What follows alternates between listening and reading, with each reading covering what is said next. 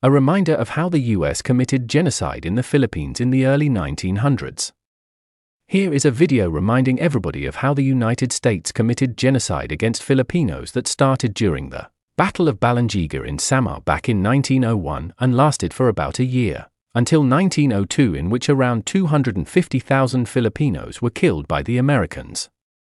Atrocities like these are conveniently forgotten and covered up thanks to the propaganda efforts of the US and their Filipino collaborator doggies, choosing to constantly commemorate instead only supposedly positive relations between the US and the Philippines like Bataan in World War II, for example, or the Korean War in the 1950s.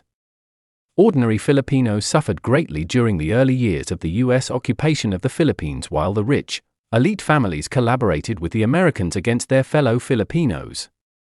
Many don't know that the United States committed genocide when the country invaded the Philippines in 1899. Filipinos resisted this invasion. One town fought back after U.S. soldiers sexually assaulted a young woman. The town rang its church bells to signal the surprise attack. The U.S. defeat shocked the American public and news spread all across the U.S.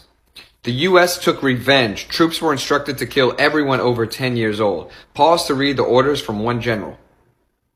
The U.S. continued a scorched earth policy until 1902, leading to over 250,000 Filipino casualties. Survivors were given identification papers and forced into concentration camps.